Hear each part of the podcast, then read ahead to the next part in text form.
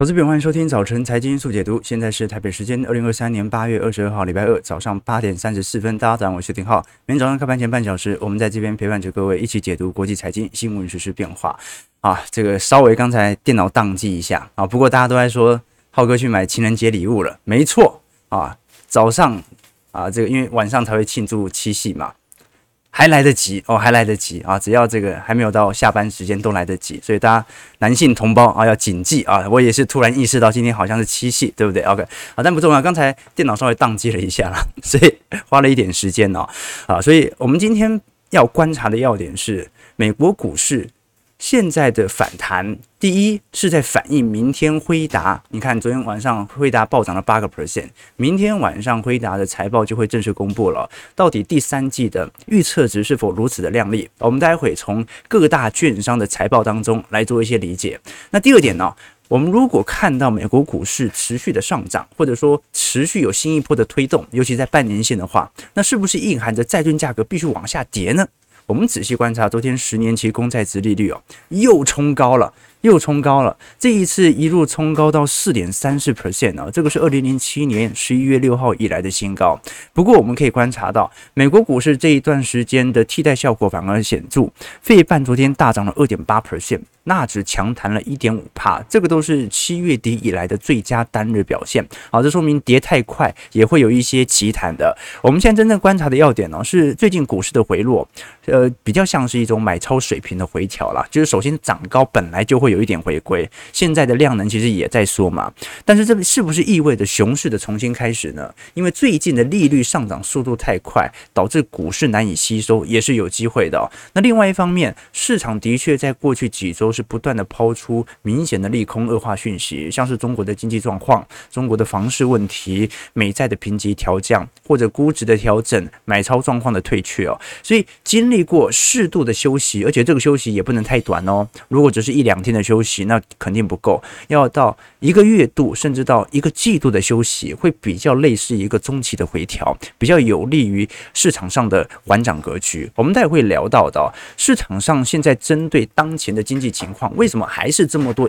投行认为衰退会发生呢？其实有些哦，它属于中性衰退，什么意思呢？很多投行已经认知到衰退。可能会发生，但是很有可能只是发生一种类滚动式衰退，也就是不是所有指标都指向衰退的那种衰退。也就是说，我们可能看到领先指标先下滑，或者我们看到 N two 在收缩，我们看到消费市场不好，但是失业率也极低的情况。那等到消费市场好了，这个时候失业率刚好也提高了，所以它等于是滚动式衰退，也就是这个衰退的时间会拉得很长。可是我们往个反方向来想，如果它是属于滚动式衰退，它并不是一连串所有恶化讯息同一爆发的那种衰退，那就说明我们如果接下来迎来复苏的话，也是属于滚动式复苏，也是不可能就是急涨啊，各位可以理解吗？所以哦，任何股票的急涨都不有利于中长期多头牛市的确认，所以涨高一定要进行显著的乖离拉回。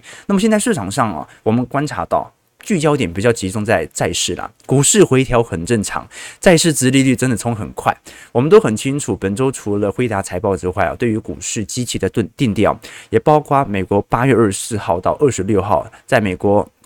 怀俄明州所举办的杰克森霍啊全球央行年会，那这一次的年会主题是全球经济的结构性转变啊。联总会主席鲍尔也会在这一次的演讲当中来发表谈话。那市场现在非常明显嘛，就是觉得你鲍尔一定会放鹰嘛，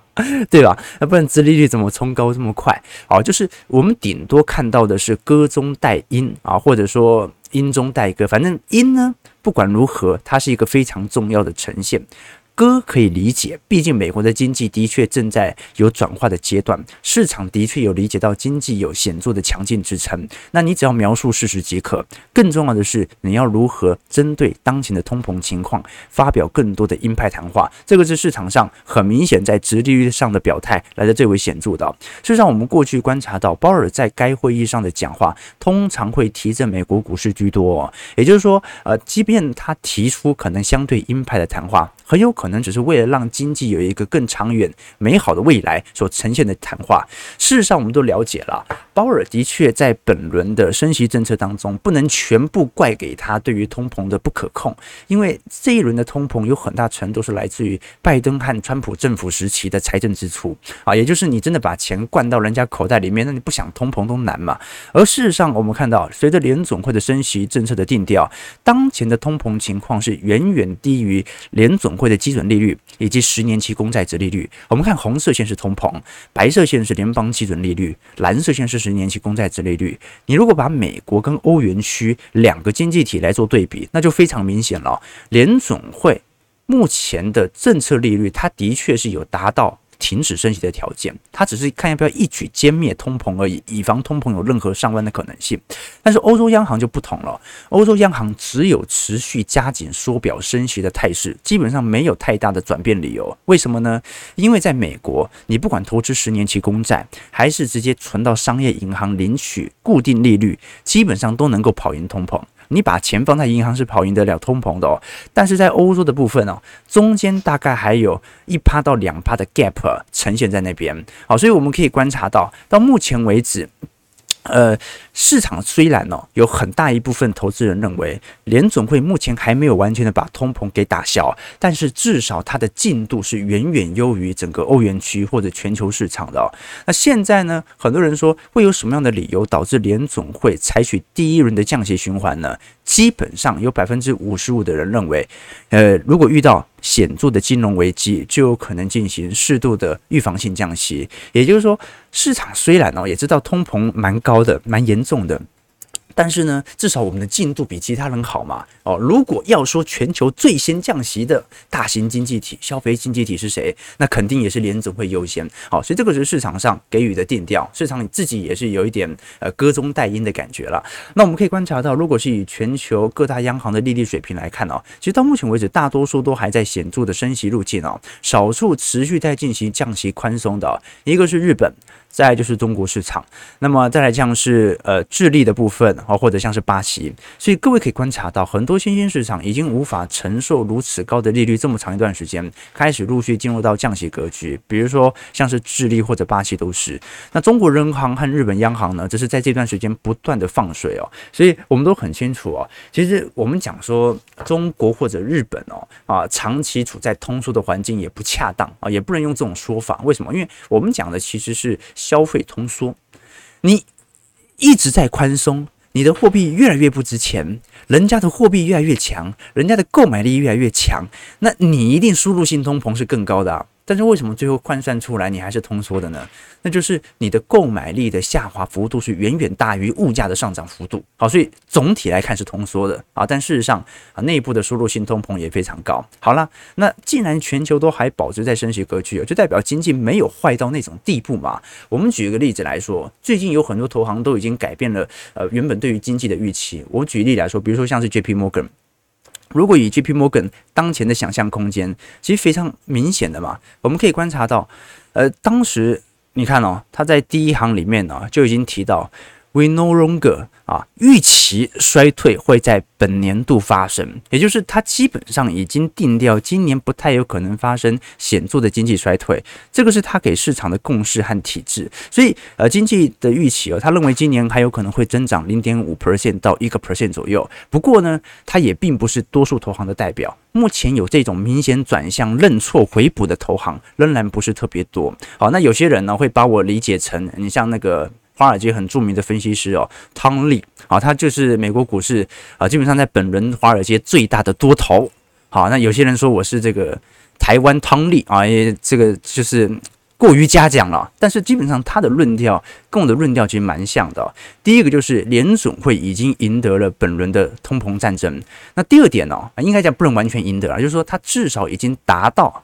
它该达到的条件就是你把钱放在银行，你已经跑赢通膨，那你不放回来，那就是你自己的选择了嘛。那第二点是标普百指数的获利率哦，你把能源股给进行扣除之后啊，早就已经在二季度进入到显著的上行格局。那第三点就不一定啊，这个是我会呃重新去思索的，就是 AI 到底是不是本轮生产力循环推升的动力，这个就不一定。毕竟我们都很清楚，每年的题材都变来变去啊。因为我们从滚动式的衰退的格局来做观察，就是现在就是财报已经好了嘛，那消费才刚刚要差，所以就是你不会看到所有的指标同一指向衰退的那个状态啊。不管我们从标普百指数的实质的获利率，还是从 EPS 的增率啊，基本上都已经走出很明显的谷底。我们来看一下它在过去一段时间采取的谈话。rather than a landing economy? Uh, yes. Or am I, mean, I mixing my metaphors too much? No, I, I, I, don't think it's mixing. I, I think that coming into this year, people had very extreme views because the curve inverted and the Fed did such rapid hikes, and uh, CEOs were cautious and the PMIs collapsed. So there was an expectation that we'd be entering a recession by now. I mean, it was. Right. It should have happened two months ago. Yes. And I do think it's fair to say there should be an expiration date on that view because we now know that inverted curve could really reflect the fact that the neutral rate is still unknown and inflation's falling, so the curve should be inverted. And in terms of earnings, companies did a lot of cutting last year, so they're actually now beating and estimates are going up. That's kind of the opposite of a recession.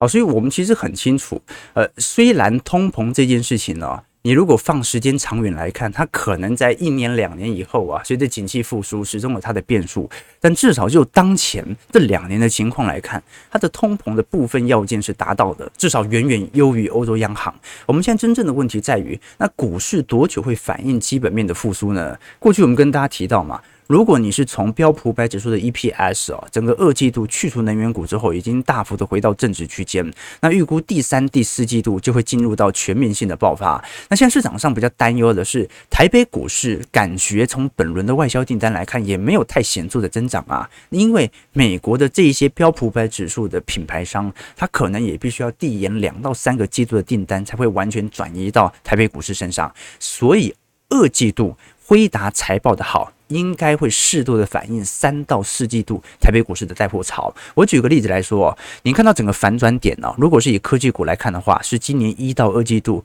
美国股市标普五百指数出现了。那如果是以台北股市的单季的获利年增率来做观察，你会发现哦，真正的转捩点大概在什么时候呢？大概是预估在今年三季度到四季度左右。所以哦，今年可能总体来看，台湾一整年的获利年增率仍然是负值，可是三到四季度整体的翻转点也即将出现啊，所以基本上啊，我们大可以说消费衰退可能还是会出现，或者说消费的疲惫始终会发现，但是获利或者我们讲的公司的实质财报。最低点，我个人认为是一定看到的啊。那你可以说股价要反映失业，股价要反映消费哦。但是我个人认为，股价最直观反映的一定是公司赚不赚钱，也就是实体获利的表现。这个是我的想法。好，我们看看美国股市哦，跌到半年线，买盘力道就开始支撑了。道琼下跌三十六点，零点一 percent，在三万四千四百六十三点。标普上涨三十点，零点六九 percent，在四千三百九十九点。纳指上涨两百零六点，一点五六 percent，在一万三千四百九十七点。非半大涨九十八点，二点八三 percent，在三千五百六十点。那我们首先先观察到，其实是呃，首先昨天台积电 ADR 大涨了一点六 percent，但是涨更多的其实是辉达，辉达昨天涨了。八点四七 percent，然后一不小心准备又要创新高了。美股收在四百六十九块。那我们都很清楚，辉达这一次的二季度的财测啊，呃，本来的预测是相对于去年同期会增长六成四哦，但现在市场的预期又不断的调高，市场预期可能增长到六成六，达到一百一十一点三亿美元。好，现在呃，全球各大投行哦，都开始陆续纷纷的调高对于辉达本身的目标价啊，比如说有些投行啊，他发了一个报告，Catch me if you。Can 啊，当然不是股价的 catch me 啊，啊，他讲的是辉达本身在 GPU 市场上的市占率哦，快速的提升效果，加上受惠于本人的 AI 题材啊，它本来就有更高估值的股价，所以他给他的那个目标价是多少？很扯哦，一千呐，一千一就是他今年已经涨了两百个 percent 了，然后他就预估今年年底啊要要再翻一倍，要再翻一倍，啊，这个就真的有点扯。不过呢。他真的从股价上来推算这么扯吗？实质上，我们从 EPS 来做一些思维，会发现哦，并没有想象中来的这么离谱哦。我们具体观察这张图表呢，是海通针对整个辉达在未来相对保守性，由于 AI 或者 CoWoS 相关领域能够带动营收的增长啊，这些投行真的认为它能够赚那么多？我们举例来说，整个二零二三年基本上辉达实体的订单大势底定嘛，预估最乐观大概是三点三四块的 EPS 哦。那你看到二零二四年原本市场的预估哦，明年的 AI 大爆发可以赚到八点三块，现在已经提高到多少了？九点四八块。这个等于是大家认为他赚的钱，我们讲不是营收哦，因为营收可能有通膨的掺水成分存在，对吧？我们讲的事情是，它的获利可以在明年相对于今年翻了三倍。它翻三倍，那股价翻三倍也不是特别离谱嘛？它股价现在四百块，接近五百块嘛，翻三倍那要一千五嘛，所以给它一千块算是可以理解了。所以你可以观察到啊，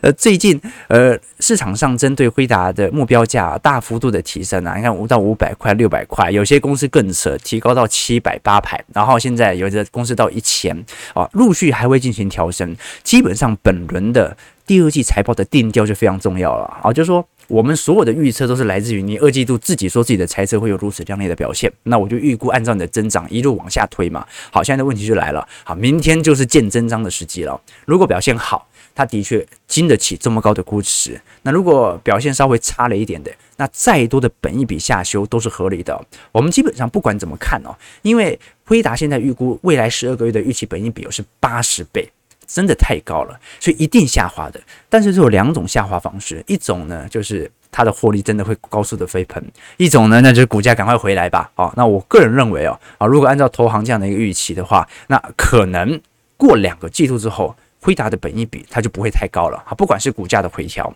还是实体获利的拉抬表现。OK，这个是整个美国股市的概况和部分啊。基本上这几天都在量缩，也没什么太好谈的财报。为什么？因为大家都是看那一支而已嘛。那接下来就杰克森后啊，那现在市场市场上哦，真实还有明显利空冲击的，基本上还是集中在新兴市场部分哦。我们可以观察到，野村最近出炉的几篇报告啊，主要针对当前的历史抛售指数而编撰的一项指标哦。那这项指标。它它主要衡量一些东欧或者是属于呃中东相关，土耳其啦、捷克啦、斯里兰卡、罗马尼亚这几个国家在未来十二个月所面临的主权货币危机哦，我们都很清楚，这一次十年期公债殖利率的大幅创高，它某种程度是代表着全球的资金收缩啊，你发现台币也在贬。啊，韩元、东南亚货币、人民币，甚至是贬破汇改以来新低。为什么贬那么凶？它不单单是反映这种亚洲市场的疲惫，它更隐含着是美元真的很值钱呐！啊，你把钱投到十年期公债殖利率，买个十年期公债就有四趴左右的报酬，那我干嘛还要去存台湾的金融股、存台湾的信这个电信股呢？这个就是我们可以观察到比较显著的迹象。而这项指标，你看最近土耳其里拉又爆贬了。那当然，土耳其它本身是有进行。高强度的货币宽松政策所导致的后果，可是最近我们也可以观察到了啊。根据彭博社最新的报告，韩国最大规模的贷款机构啊，主要是做信用卡合作社的 NG 社区信用合作社。最近呢，一家分支哦，上个月被关闭哦，主要是因为该行在房地产相关的贷款啊，损失了六百亿韩元，大概是四千五百万美元。哎，碧桂园两千两百五十万还不出来，就已经引发这么大的恐慌了。韩国一家分行哦，它就亏了四千五百万美元。好，那我们都很清楚哦，这个韩国目前所处于的情况是由房市进行爆发啊，因为首尔的房价目前跌幅是高达两成，那有很多资产的重估之后，会导致它实质资产。产掉的速度非常快哦，啊，那也导致很多中小型的借贷商哦，它可能会出现资不抵债的状态。尤其我们看到韩国这家 NG 呃信用合作社的拖欠率哦，去年本来是三点五九 percent 哦，最近飙到六趴喽，哦，这个飙的速度非常非常之快哦，哦，甚至韩国目前。各大领域哦，都出现大规模违约的现象啊！不管是从信用商，还是从大型投行，或者是从机构商，呃，截至到今年中旬呐，呃，你像是韩国政府和韩国央行最新所公布的数据哦，整个房地产相关的贷款呐，在过去一年当中，大概发放了五十六兆韩元和十五兆韩元的项目的融资地产哦。那现在呢，有百分之八左右的地产的资金收不回来哦，这个比例是蛮高的哦，这远远低美国大概就是房贷违违约率大概一趴两趴而已啊，这个相对来看是比较低的。那加上韩国本身的出口哦，基本上不像台湾一样，台湾本身的七月份出口其实减幅已经在显著收敛，是十个月以来啊出口年减率幅度来的最小的。可是韩国作为全球的景气金丝雀，因为它同时拥有啊汽车产业、家电业、半导体产业哦，目前出口仍然保持着十分低迷。今年前八月份，我们看，因为它是属于前二十天的日均出货量来做比较了。八月份目前来看，相对于去年同期还是下滑了十个 percent 哦。那相对来看，呃，如果是以出口总额来看的话，还是下滑了一成六，所以它相对于台湾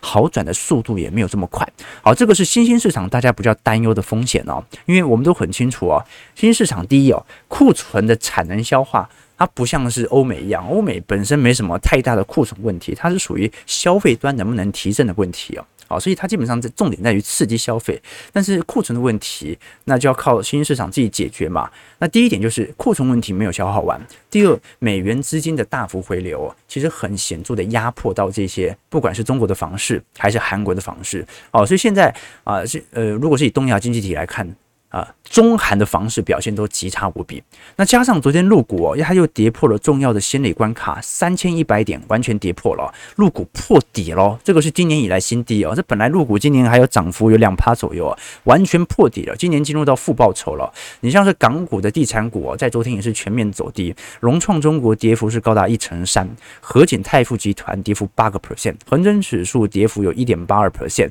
那港股本来就弱了，可是这一轮呢，连上证。都已经破底哦，那就是往三千点的关卡来做前进了。那我们值得观察的几个要件呢、因为美元对于人民币哦，最近贬破七点三以后，虽然在高位盘旋，但老实说了，这市场上很明显都感觉到人民币的压力仍然持续在放大当中。毕竟现在是全球的亚洲货币都在贬啊。又不又不是单单狙击你人民币，只是人民币由于地产的问题，导致海外资金的流出速度来得更快。事实上，你可以观察到，股价跌到这个点位哦，中国股市的股息殖利率哦，也创下了过去十年来的新高，来到三趴了。哈，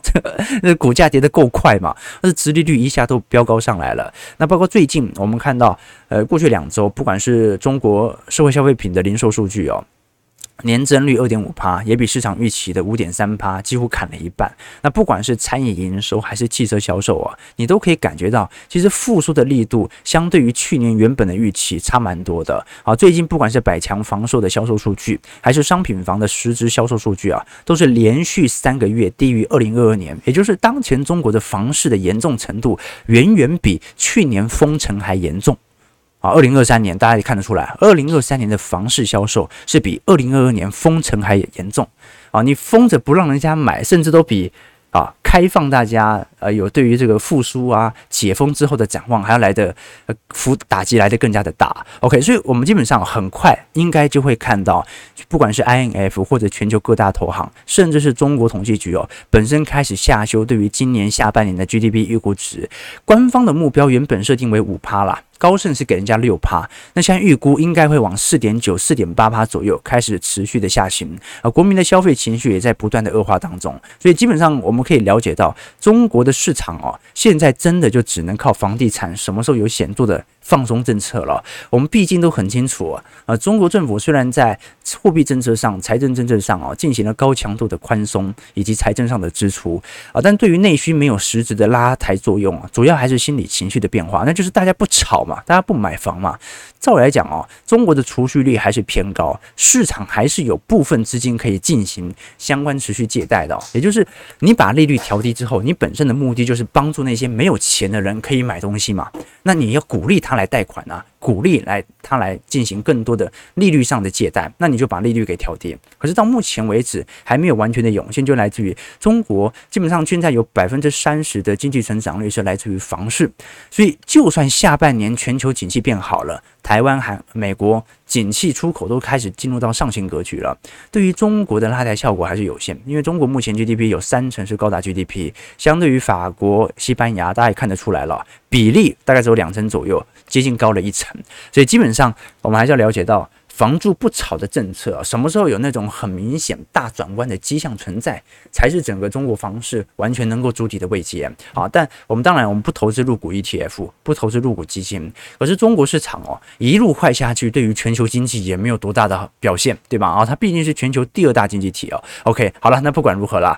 上证原本哦在上礼拜整体平均涨幅大概还有四点九 percent，现在已经完全收黑了。沪深三百也收黑啊，深成指数也收黑啊，恒生今年也是负报酬，所以各位可以观察到，今年亚洲股市当中啊，表现最亮丽的是日经二二五指数，再来就是台湾加权指数喽，好，再来是韩国 c o s p i 指数，所以呢，现在在亚洲市场当中，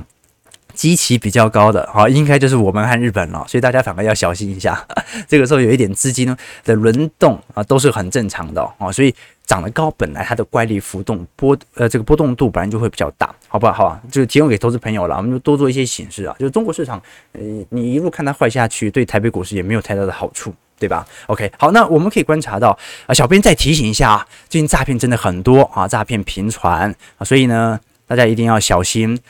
好不好？啊，已经讲了很多次了，好，因为一直有投资朋友一直跑来私讯啊，我还是跟大家提醒一下哈，就是我们基本上我们的会员系统啊，只有在我个人的网站当中可以有明显的购买的连接，其他的部分跟你推荐个股、Line@ it 啦，跟你私讯啦，啊，跟你私揪啦，约个咖啡厅啦，好，那都是假的，我本人。也没有那么多时间，好不好？就是大家大家稍微稍微有点 sense，也提醒一下家中的长辈，好不好？我最近才看到一条新闻哦，他说，呃，十八岁的护专的女孩子暑假打工，然后沦为诈骗车手，然后我就特别去看了一下，因为想说，哎，那是你知道，我以为我我我我个人是蛮有偏见的嘛，啊，就是说我一向都不是很喜欢。你知道台湾有一些那种八九大家最近不是演那个什么三道的猴子嘛？哦，我一向都不是很喜欢啊那一类的女孩子，我会觉得啊年纪轻轻干嘛选那种坏男生，然后那种很肤浅的去追求某些名利之类的。但是我仔细看了一下照片，这个十八岁的护护专女，她暑假打工沦为诈骗车手啊，搭高铁北上收了女医生一百二十万。你仔细看她照片，看起来多么的纯洁，多么的可爱。那白白嫩嫩的，也没有刺青，可爱可爱的，居然他也变诈骗车手，而且现在还有前科，我觉得太可怜了。所以大家一定要小心，不只是小心自己，要小心自己的小孩子啊，小心被人家当成人头，对不对？你你看最近那个什么山道里的猴子很红嘛，就是演演那个八加九的故事哦，就很多年轻人呢、他可能想要买一辆好一点的改装的机车，所以他可能就是贷款或者做一些高风险的工作做投资啊。结果车手没当成，先变成了诈骗车手，对不对？所以我觉得大家还是要小心一下哈，这个关心周边的人啊。这个虽然人家说台湾最美的风景是人啊，但是我是台湾人，我可以肯定的说，肯定不是啊，肯定不是啊。这个社会是很残酷的，我们这个防人之心不可无啊。前两天哦，我婶婶哦才跑来问我，说现在诈骗投资诈骗是不是很多？我说对啊，我自己也被冒用了。然后他还请我关心一下我堂弟。那我想问，为什么要关心我堂弟啊？难道他也被骗去当车手吗？怎么可能呢？那么聪明。他说哦，他就是常常呃好几次从我堂弟的房门口经过，因为我堂弟要考高中嘛，啊最近都在念书啊，暑假都冲刺期哦。然后他每次经过，他就偷听里面在干嘛。他听到我堂弟里面常常会传出什么澳门首家线上赌场上线啦之类的声音，哦，那我婶婶就很担心嘛，每天都在澳门线上赌场，那会不会是什么诈骗啊？跟柬埔寨那边在联络什么的啊？对不对？好，我我就我就劝他不用担心啊，这是很正常的这个人生的探索。他说什么样的探索需要到澳门首家线上赌场？我说很深的探索啊，的啊就。呃，这个这个就这这就例外啊！除了澳门首家线上赌场之外，大家该留意的都要留意。啊，不，九点零三分，最后我们看台北股市表现。台北股市昨天值得观察的，我反而觉得是台币了，因为台币已经贬到三十一点九六，真的有点危险呐！啊，这一波看起来央行的外汇储备也在掉。不过呢，台北股市就很好笑了，昨天缩量缩到两千五百亿啊，就守在半年线啊。现在大家都无心。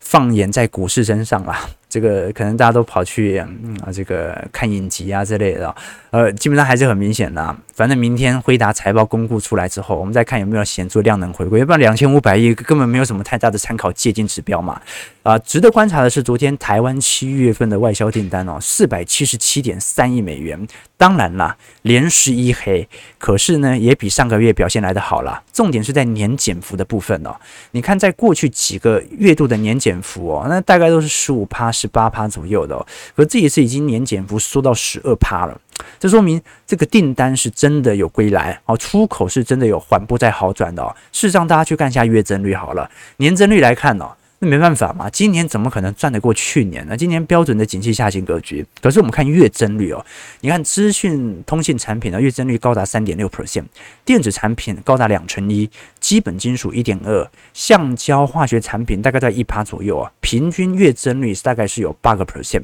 哦。所以我们过去跟投资朋友提过啊，这个基本面跟股价的关系，蓝色线的浅蓝色线的台湾加权指数股价一定会领先于实体的外销订单的年增率，它是一个先行指标，那现在的问题就在于股价已经拉高很多，但是外销订单才刚刚开始筑底上万，那就有两种角度嘛，一种是乖离回调，指数必须要有所回调，不能涨这么快；第二种就是外销订单要跟上来了。那不管如何，它基本上对于整个下半年，甚至到明年上半年而言，它就是一种基期指标的下滑。为什么呢？不管是股价的下跌，还是获利率的转好，它都会让现在的股价。看起来没这么贵，好，所以我们反而可以观察，这个很多人哦，那个本益比一高哦，就每天就怕得要命啊，这本益比这么高该怎么办啊？不敢投资啊，那你会发现哦，这本益比常常辉达财报一公布出来，哎，怎么突然又降下来了？本来万七是很贵的，突然万七变得很便宜。好，所以大家要关注一下实体的获利动能和本身股价之间的关系。台北股市上涨一百二十九点啊，今天量能稍微放大，来到三千五到三千六百，也收一万六千五百一十四点。我们看一下投资朋友的几个提问啊。OK 啊，啊，婶婶下次会问是不是惹上 FBI 了？对对，OK OK 啊，线上看盗版影片的都会有哦，对对，有可能是盗版影片啊，有可能对对对啊。啊，浩哥很懂，我不太懂啊，我不太懂啊，对对对对，呃，懂的都懂啊，懂的都懂，对对对，啊，我也不知道他在是什么，但是我觉得是应该不用特别担心了哈，我堂弟很聪明的，很聪明的，对不对？读书压力大，好，不过我也应该劝劝他啊，啊对，这个有时候也不能探索过多哦，要不然睡眠时间会被压缩，会长不高。好，你看浩哥就长不高嘛，啊，不不不，不是这个原因啊，我们家本来就不是很高，OK，所以投资朋友。观察一下当前的趋势，明后天才是真正的决战点啊！明天应该这样讲了，明天应该也不会，因为是明天明天晚上才公布辉达财报，后天礼拜四早上我们就知道辉达到底是不是如此亮丽了，获利是不是真的给它翻三倍上去。那第二件事情就礼拜五，到时候杰克森霍到底联总会所释放的态度是不是真的是属于歌中带音呢？如果是阴中带鸽，可能表现就没这么好了。但是呢，适度的让股债之间有一些显著的资金轮动，适度的让市场的炒作情绪能够有所退却，它才是一个长久长牛的奠定。提供投资朋友了，九点零七分，感谢各位的参与。如果喜欢我们节目，记得帮我们订阅、按赞、加分享。同时，兼顾我们的会员财经频道当中哦，呃，如果有大家对于我们有更多的兴趣和想法，除了可以请小编喝咖啡之外，也有我们在我们的会员系统当中，除了有每年。应应该讲，每年会有四次，每一季度会举办的听友会之外，它的收听权限也会有一些宏观专业的报告。我们在直播当中的更深入的解读，也会有一些专题影片，还有我个人资产操作部位日志的变化，提供给投资朋友多做一些参考和留意。如果想们节目我们节目记得帮我们订阅、按赞、加分享，我们就明天早上八点半早晨财经速解读再相见。好，祝各位情人节快乐啊！情人节快乐，该买礼物赶快买啊！我们就明天见了，拜拜。